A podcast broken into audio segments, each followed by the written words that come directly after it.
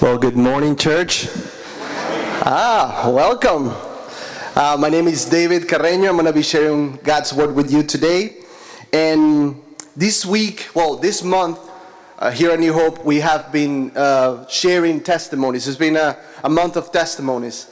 The first week, we had um, uh, testimonies of Serve Home, which, for those who don't know what Serve Home is, is local missions that we do with different churches. We go and be the hands and feet of Jesus, serving those who are in need. And it was beautiful. We shared different stories, and uh, we saw how God worked through all of these things that we were doing through with the people that, that were in need. And the second week, Pastor Dave and his wife Michelle, who, by the way, are in a very much needed vacations, like Nicole said, remember them, pray for them. They need this refreshing. But they, they share a beautiful testimony of how God started speaking to them and to all the leaders here at New Hope of this move. We're living it today, but they gave us the beginning of it, how God started speaking to them, how He started opening doors, and here we stand today, still in that testimony. This week, I have the privilege of sharing with you guys. I'm going to be sharing my testimony, specifically my testimony of how I came to faith, how the Lord saved me. And next week, we're going to have a, um, a dear friend from, uh, uh, some of us know him. His name is Tommy Hogan. He's doing something very similar of what we as New Hope doing, are doing here at the center. Uh, so it's going to be very nice to hear from our friend.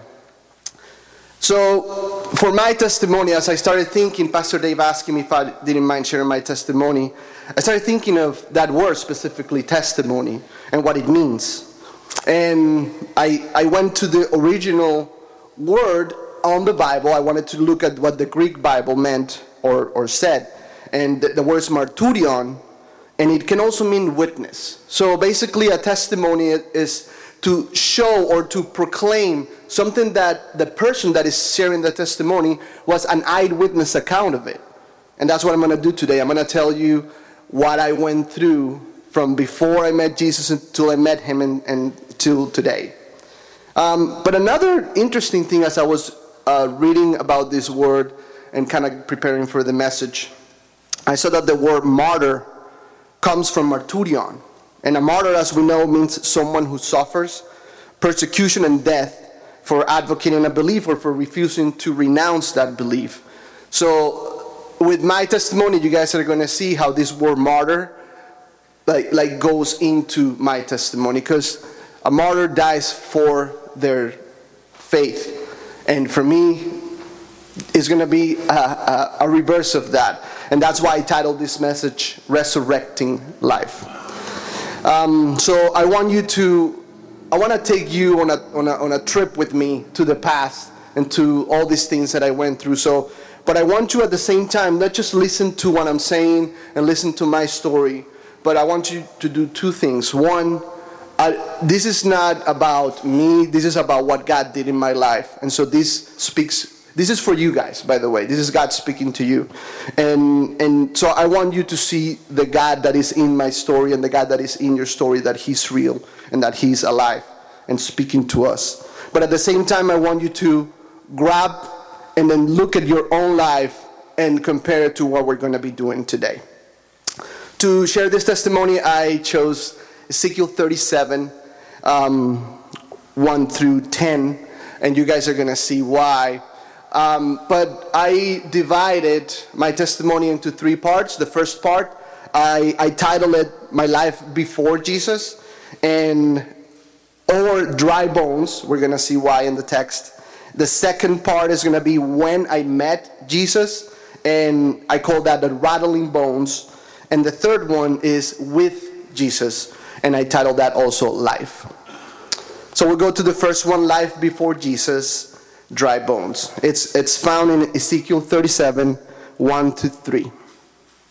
The hand, of the, the hand of the Lord was on me, and he brought me out by his Spirit and set me down in the middle of the valley.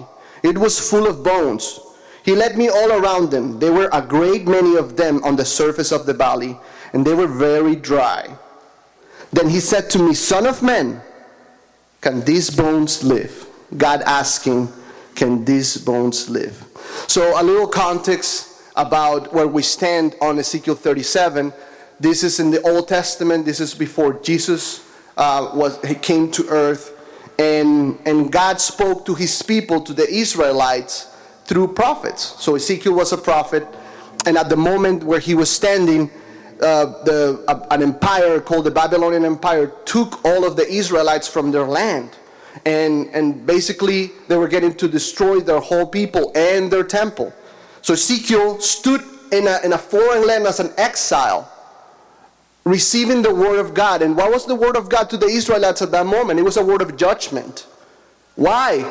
They were not being faithful to him. God told them, I am your God. He showed them in many ways. We've heard the story of the, the, the parting of the Red Sea in Egypt. That was God doing all these magnificent works of salvation for them. But they were not faithful. There was a price to pay because of that. And the price was that Jerusalem, their town, their temple, where the presence of God was, was destroyed. But the message didn't stay there. Then, after Jerusalem has fallen and the people of God are in a foreign land, and they're destitute and they're very much in distress, God starts speaking a new message. And chapter 34 through 37 is a, is a message of hope, it's a message of restoration. So in chapter 37 specifically, Ezekiel receives a vision. And it's a metaphor that God is given to Ezekiel about the state of the Israelites, of his people. And we see it here. We read, He stand in a valley full of bones. And not only bones, but dry bones, meaning they've been dead for a while. They're completely dead. Speaking about the spiritual life of the people of, that God was leading.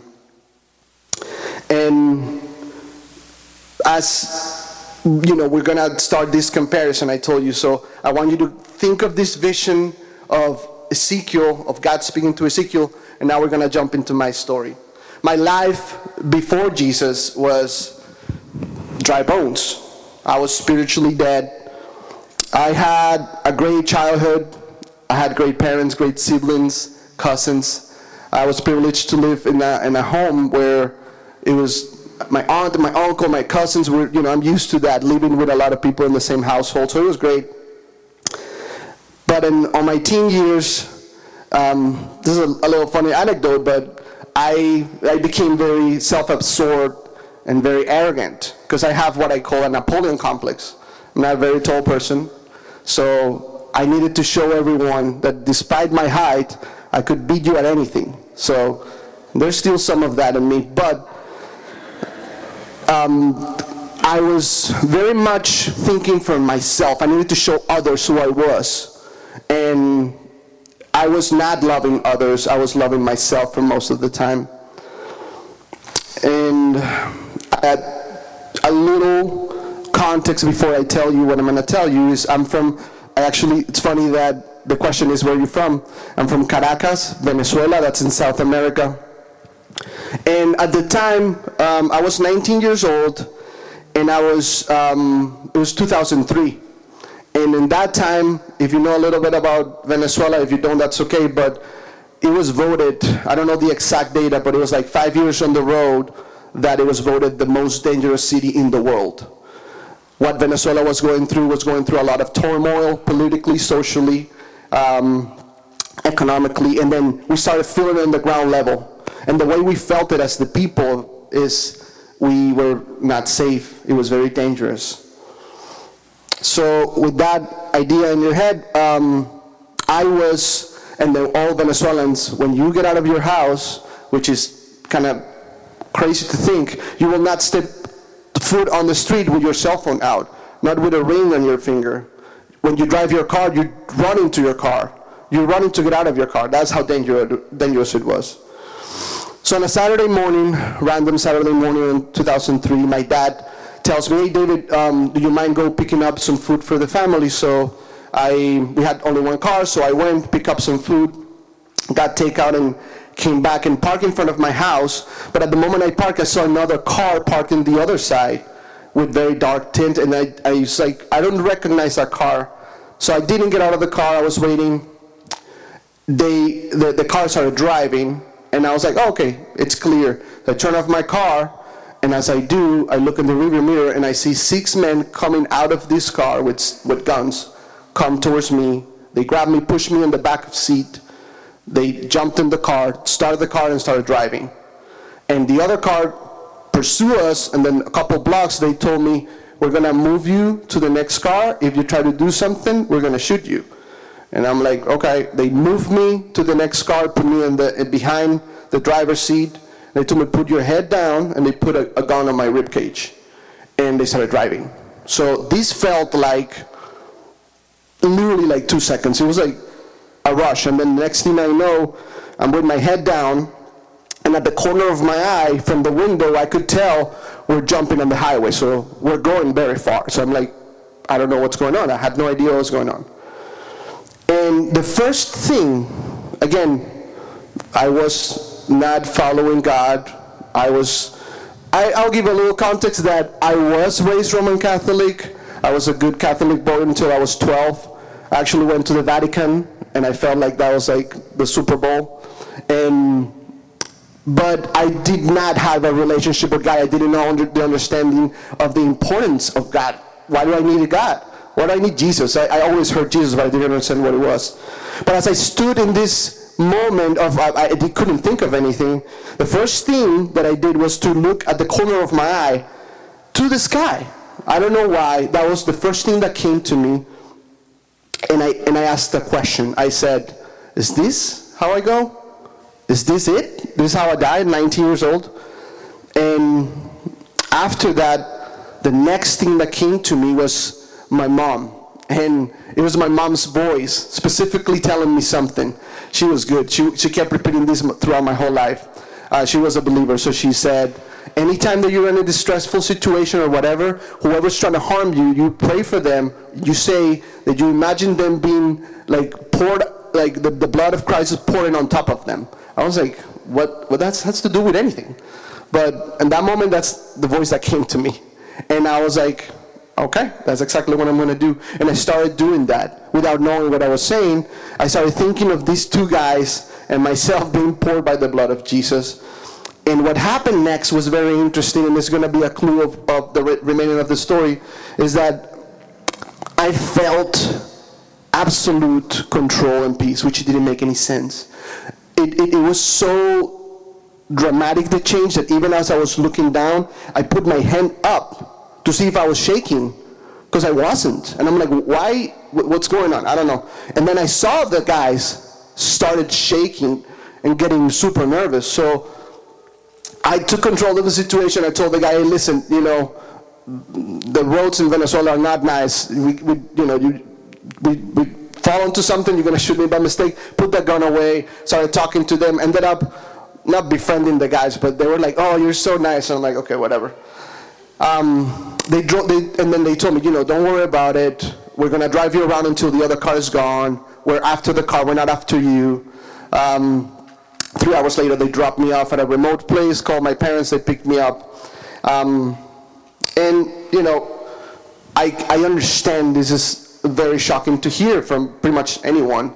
Uh, sadly, it's the story of many Venezuelans. But personally, after that, six months later, I started having, um, out of nowhere, panic attacks. I said out of nowhere. At that moment, I didn't understand why. Very logically, it was um, a result of what happened to me, very, trauma- very traumatic. And the problem was is because of my Napoleon complex and all my um, self-absorption and, and, and my image that I was trying to portray, I became two persons. One was David, the cool guy that was funny and, and that was like likable and all these things. And behind back doors, I will go home and, and live in, in a nightmare. I will have literally panic attacks, and anxiety attacks every day. And I didn't know, so what I did was I didn't share it with anybody. And I say, I said, I, am gonna deal with this, which I didn't. And for 11 years, I dealt with that. And I said, I was so in that, that in, in that darkness, that I said, I would rather die my, but, and, and just go through this by myself than ever tell anyone about this, because I was just, this is what's gonna be. But this created me uh, a lot of damage. I was very much in distress every day. So you see the, the, the dry bones in Ezekiel, my life before Jesus, you can get the hint of the dry bones in my life. Um, at the time I was 19, for 11 years until I was 30, going through this. Um, and it, it, it kind of, everything came to like um, a crescendo and end when on 2014 in December I started feeling chest pains and, and my blood pressure was out of control. I was not good. I felt like that I was literally going to die that day and they, I went to the emergency room. The doctors didn't know what was wrong with me and they order test, a lot of tests. And then from December 2014 until February 2015, I was just doing echocardiogram, stress tests, all these things. And it, it was just hell because I felt that all these years I knew that something was going to eventually have to give. And that was it. They look at my heart, it was bigger than normal. It didn't look good. So, in this section, Life Before Jesus, as I told you, I want you to, to look at what God is doing. We kind of saw a glimpse of what He was doing while I was in that car. And I want you to look at it in your life. My dry bones, my deadness was in that. And, and at the end of this verse, in Ezekiel 37 3, God asks a question. It says, Can these bones live? Can these bones live? And that's what I wonder at that time in what I was expecting a result. So think of that. Is there dry bones in your life right now? Was there in the past? And ask yourself this question, and if you can answer it, you think that these dry bones can live? So, for my second part of my testimony that I titled When I Met Jesus, or the Rattling Bones, um, it's Ezekiel 37, the second part of the third verse until 8. He said to me, Prophesy, oh, sorry. I replied, Lord God, only you know. He said to me, Prophesy concerning these bones and say to them, Dry bones, hear the word of the Lord. This is what the Lord God says to these bones I will cause breath to enter you, and you will live. I will put tendons on you, make flesh grow on you, and cover you with skin. I will put breath in you so that you come to life. Then you will know that I am the Lord. So I prophesied as I had been commanded.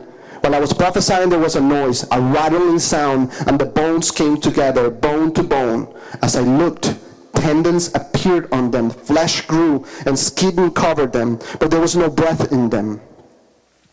So we see this vision that God has given Ezekiel, and it's just, it's a miracle. It's dry bones, dead. All of a sudden, there's a movement, there's a rattling, there's something that's happening. There, he sees them connecting to each other. They see the tendons coming, the skin coming, and they stand there. But if you notice, it's important this part. But there was no breath in them. So these bones they form a skeleton, they form skin, they form like an apparatus, and but there's no life in them, there's no breath in them. So this was for me how it was for my when I met Jesus, when I understood who Jesus was and what was his importance, but I didn't understand the full scope. So I stand feeling and understanding the power of God in my life, but I didn't come to life right away. So I went to the doctor to receive the news. Uh, and the night before I went to receive the news, I was in my room and I was, I was just freaking out. I was like, this is it. They're going to tell me there's something wrong with me. And um, that coupled with all my anxiety issues, it was, it was a very dark night. And then uh, in, in that interim of time, between I in December 2014, February 2015, someone gave me a book and they told me, read this book. I think this is going to help because they could tell I was not in a good place. Um, the book was called The Power of Positive Thinking. Uh, I read it. I would not recommend it, but that's what God used for me. And then what happened, and the interesting thing about that book is that it was like self-help book with techniques which are very helpful, but with a, a, flavor of the Bible. So what? How does that look like? The guy will say, you know, repeat these verses ten times in the morning, ten times at night. So they were like Philippians 4:13. I can do all things through Christ who gives me strength, and I will repeat that ten times in the morning, ten times at night, and then I will repeat like, if God is for us, who can be against us? But I just was repeating. I didn't know what I was saying. It was helpful somehow. But then I got to chapter 4. And I got to chapter 4 that night before. And, and, and the title of chapter 4 was Try Prayer Power. And I was like, okay. And I started reading. I knew, as I told you, I was a Roman Catholic, raised, and, and I knew prayer very well. Um, but it was more repetition, and I didn't know what I was saying. But the book said something very interesting. It said, talk to or pray like you're talking to God, like a normal person, not trying to come up with fancy words or think you're a priest. Just pray to Him, talk to Him. And then he said, think of Him as He is in the room with you. And, he, and then he said something very interesting. He said, think of Jesus as being in the room with you, that he, he's the one you're talking to. Not just God, not just a big deity. Talk about Jesus sitting in your room. I was like, okay, this is very strange, but I was desperate. I was willing to try anything. And as a good Catholic boy, I got in, on my knees in front of my bed and closed my eyes and, and literally, like, I, I think verbatim, I said, I don't know what I'm doing, but if you're real or whatever, like, show yourself. I, I didn't know what I was saying. And then for a second there, I started being overcome with a sense of something very strange to me that I haven't felt. Remember, I was darkness for 11 years. Specifically, that night was very dark. Started feeling peace. I, I didn't know what peace was. I was having panic attacks every day. I thought I was to die every step I took. So I was like, okay, what is this? And I could almost, with my eyes closed, kneeling, I felt like, you know, I, I really felt that he was there with me with my eyes closed. And it was like this, this, this overwhelming sense of his presence that I felt that I didn't know what it was. And it was just, it, it physically felt like just relief and, and like a refreshing to my heart. It was, it was like I had this knot tied up in my chest for the longest, something pressing on me, and all of a sudden it wasn't there. And I, I, I just kind of let myself go with my eyes closed, and I was like, oh man, this is, this is incredible. And the next thing that happened is very strange, and I still, to the day, it's kind of hard to wrap my mind around it. But it's the truth. That's what I'm telling you. This is my witness to you. I had a vision of like me walking into a room, small room. There was a chair on the left. There was another chair on the right in the back with a desk. And as I'm in this, I was like praying, but I kind of like not talking, just looking at this. In the corner, I see in the, in the left chair, I see a man in a white robe sitting down, which I couldn't see his face, but I, I you know, I assumed since I was praying and talking to Jesus that he, that was him. And, and, and as I keep walking, I, I sat on the chair and waited in, in the chair, and then all of a sudden the doctor came in, sat at the desk, looked at my all of my results, and he said, David, there's nothing wrong with you. Everything is normal. And I and I and I remember feeling this sense of peace, and then I kind of looked, saw myself going from the hospital to my car, and I kind of saw like Jesus walking next to me, and, and, you know, or this man in a white robe, which at the moment, uh, I guess I assume it was Jesus. Um, and I kind of like snap out of it because it was too weird, and and I was like, what was that? I don't understand. So I decided to go to bed, which I had enough peace to be able to sleep, to, to go and face the next day. I wake up and I was in good spirits. I, I was happy and I went and took a shower. I was repeating my verses. And my mom asked me, oh, do you want me to go with you to the doctor? I was like, no, don't worry. Someone's going with me. And she's like, what? Who's going with you? So don't worry about it. I get in the car, and I even remember I'm trying to put my stuff on the passenger seat, and I'm like, oh no, you know, this is where Jesus is going to sit, so let me put this back here. Um, and I was like, oh, happy, and all of a sudden I walk into the hospital, and as I soon as stepped foot into that office, I forgot everything about Jesus, about prayer, about positive, nothing. It was just full on panic attack. And I was like, this is it. Like, I was just so afraid. They call my name. I go into this room. They take my blood pressure through the roof. The nurse looks at me and is like, Are you okay? I was like, uh, Don't even ask. And then she tells me, Okay, come to this room. The doctor's going to read you the, the test. And then as I start walking and I look at the office, it was like, Oh no, don't tell me this. It was like the same thing I was looking the night before. And then I look at the, the chair on the left, and I look at the chair on the right, and the desk on the back, and I was like, okay, don't tell me that Jesus is going to appear right here on this chair because I'll drop dead right now. And I just walked in, sat down on the chair, kept looking at the corner at that chair, thinking, okay, well, what, what does this mean? I don't understand. But then all of a sudden I started feeling that same peace I felt the night before and, and know, so like I, I even kind of like get goosebumps thinking about it because I was like, so wait, so you're, I can't see you, but you're here. That's what I felt last night. That's what you're telling me right now. All trying to figure out in my head as the doctor walks in. I was kind of dozing off, like looking at the corner, and then he sits down, reads the, the results, and tells me, "There's nothing wrong with you, David." And I told the doctor, "Like, what? Like, you told me last time I saw you that you were very concerned. He's like, yeah, your, your heart is bigger than normal, but um, everything's perfect. Everything is normal. And I was like, okay. I, I walked out of the office. Of course, I was very happy to hear that.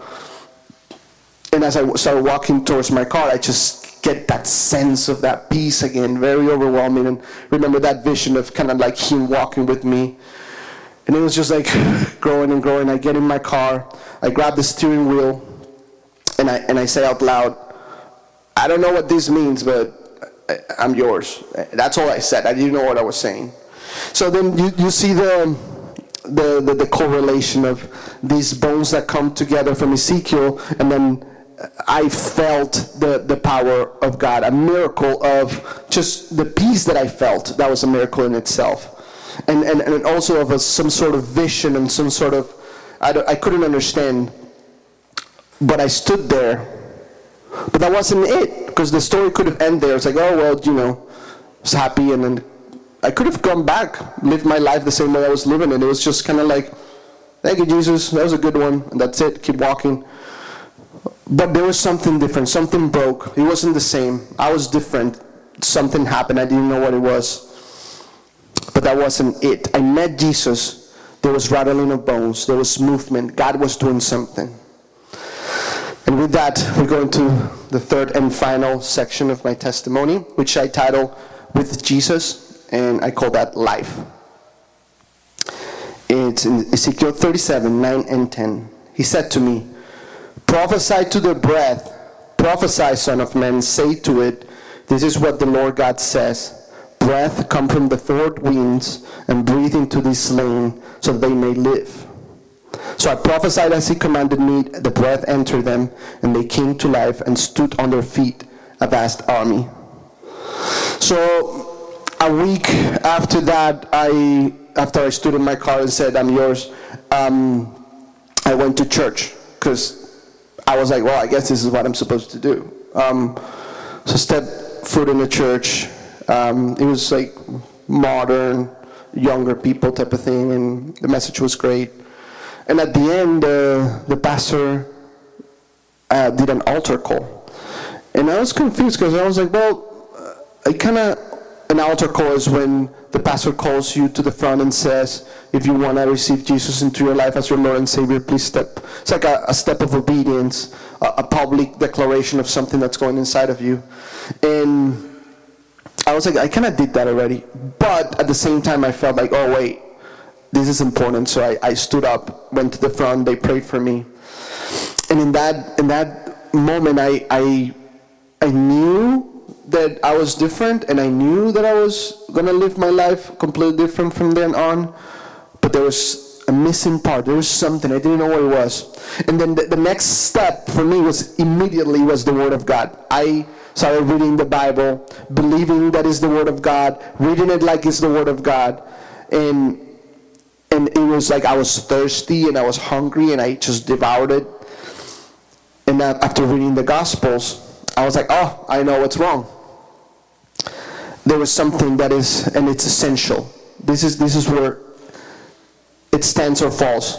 Christianity, and it was the resurrection of Jesus. Because historically, if we're going to talk about, you know, more, um, let's say, uh, secular studies about who Jesus was, the historical Jesus they, they call him, there's little doubt that there was a man that lived 2,000 years ago in that section of, of Israel that walked and, and, and, you know, was a prophet and did wonders and, and somehow divided history into two, which sometimes that boggles my mind too when I think of just the historical Jesus, not as God, of how a man in flip flops that didn't have any money, that was single, that died on a cross, broke history in half. There's before Christ and after Christ. That, that just, I always wonder that. But so as I stood looking at the historical Jesus as the man that walked, did wonderful things, great man, a righteous man, but then they, they, they threw they throw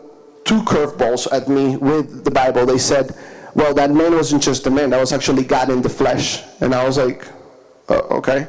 And then not only that, but as a man, he actually died. Not pretended to die because he has the power not to die. And it was just like a play pretend so we could see, no, he actually died dry bones, dead, and then resurrected on the third day. That's what we celebrate. That's what we as Christians stand on. And I just couldn't say it. I couldn't actually just believe it because I have to. I'm very challenging. I, I like to ask a lot of questions and I don't take things at the face value.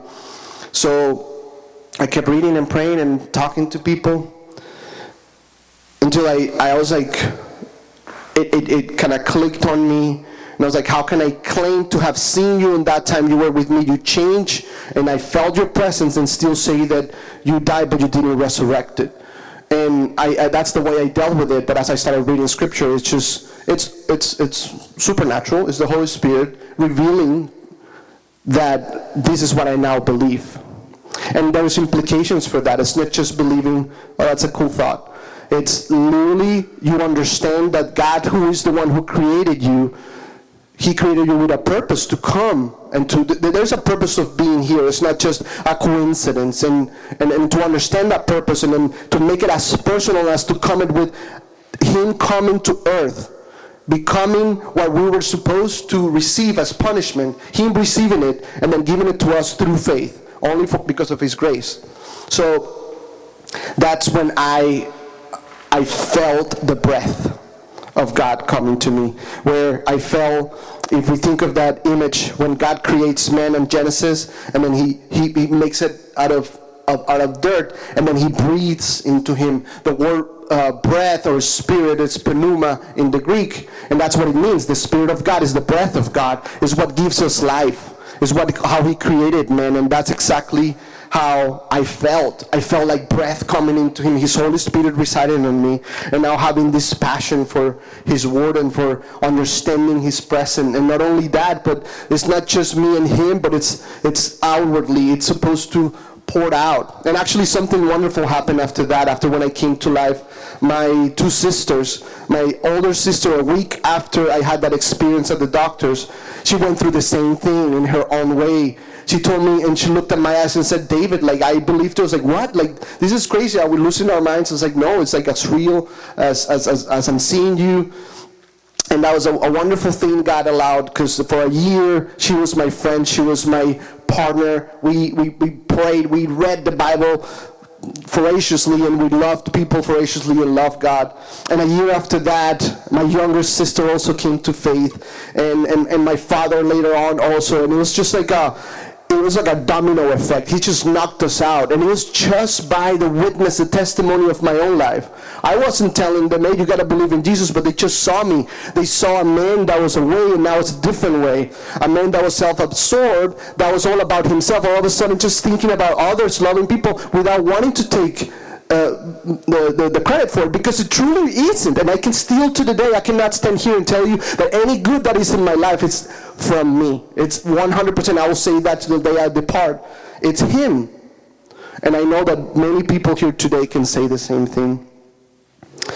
So, as we thought of dry bones in my life, and you think of yours, spiritually dead before Him, coming alive with Him Think of the resurrection. That's the power, people. That's the power, church. The same spirit that rose Jesus from the dead is the spirit that lives inside of us. It's a wonderful thing. It's a mystery that it's hard to wrap our minds on, but that's what God gave us. And we feel it. It resonates when someone else tells us their testimony. So to wrap it up, I just want to read um, a couple of scriptures that talks about the, the, the importance of that resurrection, the resurrection of Christ, and how He, with that power, resurrects our life. For those who are believers, I tell you, this is like there's not enough things that you can think of on this as your power for your everyday life. For those who don't believe in God and Jesus, I will say, like me, standing on that floor asking God what is the importance of Jesus and his resurrection, I will encourage you to ask and talk to him but um, if you wouldn't mind going with me to 1 Corinthians 15, 1 through 7. Now, I want to make clear for you this is Paul speaking. Brothers and sisters, the gospel, the good news I preach to you, which you received, on which you have taken your stand. This is where we stand, people. And by which you are being saved listen, like this is where we tune our ears. Paul is telling us this is where we stand without it we fall. This is why we're being safe. This is why we do what we do here. If you hold the message I preach to you, unless you believed in vain. For I passed on to you as most important what I also received. He's saying it, listen, the most important, that Christ Jesus died for our sins according to the scriptures. That he was buried, so he was dead, people. That he was raised on the third day according to the scriptures. You cannot have Christianity without the resurrection. And that he appeared to Cephas, which was Peter, then to the twelve, which was the twelve apostles. Then he appeared to over 500 brothers and sisters at one time. Most of, most of them are still alive. That's a good one. But some have fallen asleep. Then he appeared to James, then to all the apostles. Last of all, as the one born at the wrong time, he also appeared to me. It's Paul speaking. So he tells us the important part. He says, Jesus' death for our sins. God in the flesh coming and dying for us. He says he was buried, he was dead. He wasn't a play pretend. And he was risen on the third day. And, and he says he appeared to these people. Why is he saying that? We got to remember this was written on the first century, right after Jesus um, resurrected. And he says he not only was resurrected and he showed himself to just me. You know, that, that wouldn't have been something that you can attest to. But he says, you know, he showed to these 12 people. Actually, he showed to 500 people at the same time. Go check with them. There's some of them alive. Some of them have died. And then he, you know, himself to me.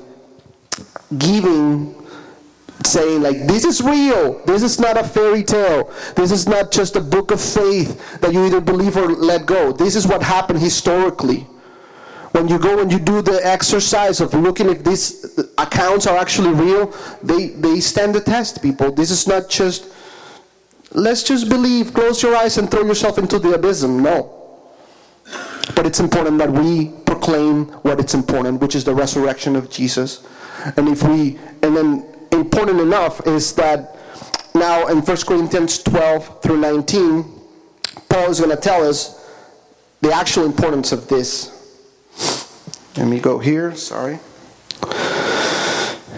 Um, now, if Christ is proclaimed as raised from the dead, how can some of you say there is no resurrection of the dead? If there is no resurrection of the dead, then not even Christ has been raised.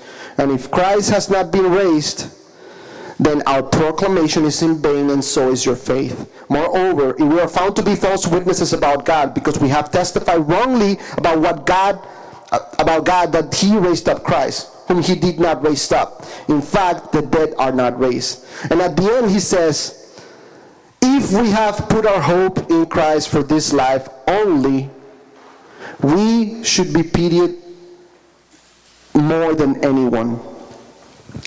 But the fact is that this is, this is true, church. Stand on this truth that the resurrection of Christ is the power for us to be able to live today. Now, if I will, I will say, oh, thank you for your time, and I'll finish everything right here, then that, that, that's great. But the fact is, this is this is not about how God came to my life and saved me from struggles or from my problems. I still, till today, still have symptoms from what happened to me, what was done to me.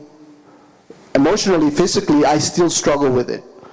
He healed me in so many ways, and it's incredible, and I know He can fully heal. But the importance of the message is not just to come to Jesus as a genie in the bottle asking, Please save me, please heal me. This is what you're here for. No.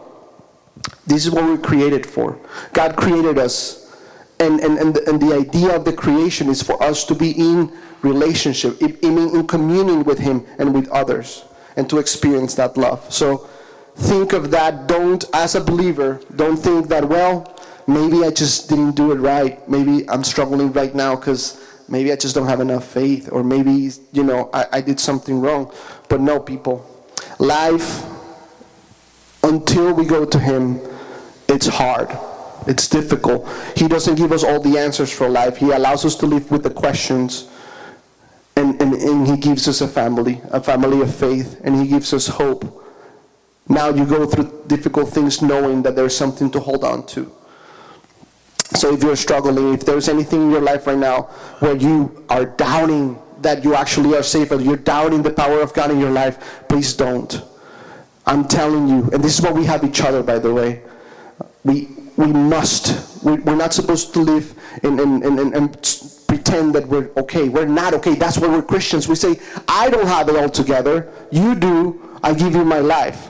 That's exactly what it is. So I want to conclude with, um, with just scripture. And um, it's going to be Ephesians 2. I'll read it to you.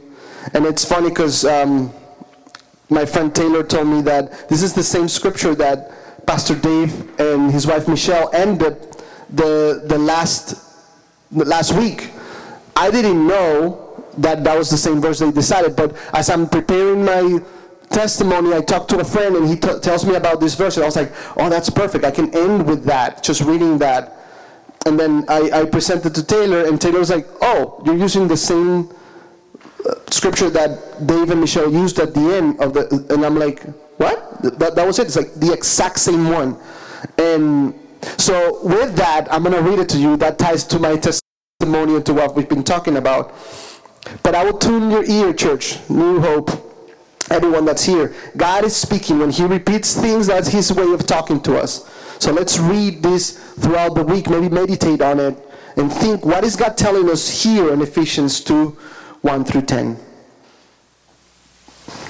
And you were dead in your trespasses and sins, in which you previously lived according to the ways of this world, according to the ruler of the power of the air, the spirit now working in the disobedient. We too all previously lived among them in our fleshly desires, carrying out the inclination of our flesh and thoughts. And we were by nature children under wrath as the others were also. I love this. But God, who is rich in mercy, because of his great love he had for us, made us alive with Christ, even though we were dead in trespasses. You are saved by grace. He also raised us up with him and seated, seated us with him in the heavens in Christ Jesus, so that, that in the coming ages he might display the immeasurable riches of his grace through his kindness to us in Christ Jesus. For you are saved by grace through faith, and this is not from yourself, it is God's gift, not from works, so that no one can boast. For we are his workmanship, created in Christ Jesus for good works, which God prepared ahead of time for us to do. Please pray with me. Heavenly Father, God, Creator, Lord, we stand today here as your body, as the people who have witnessed your goodness, as people who have received your mercy. Jesus, we thank you. We're grateful that because of what you did and the way you have revealed it to us today and in our lives, that we can stand and live. Have rattling bones come to life. It's a miracle, Lord. We thank you for it. I pray for every person in this room, Lord, that if they have experienced dry bones or are experiencing right now, that your life, your, your resurrected life, spiritual life will come to them, Lord. And not so that just they can have an easy life, Father, but that they will come and worship you and love you and know that they were created to do that same thing. The purpose for their life is to be in communion with you, Lord. Every day we understand that, and as we understand that more, the more we love you Please reveal yourself to us and through your word, Father. We love you so much. Amen.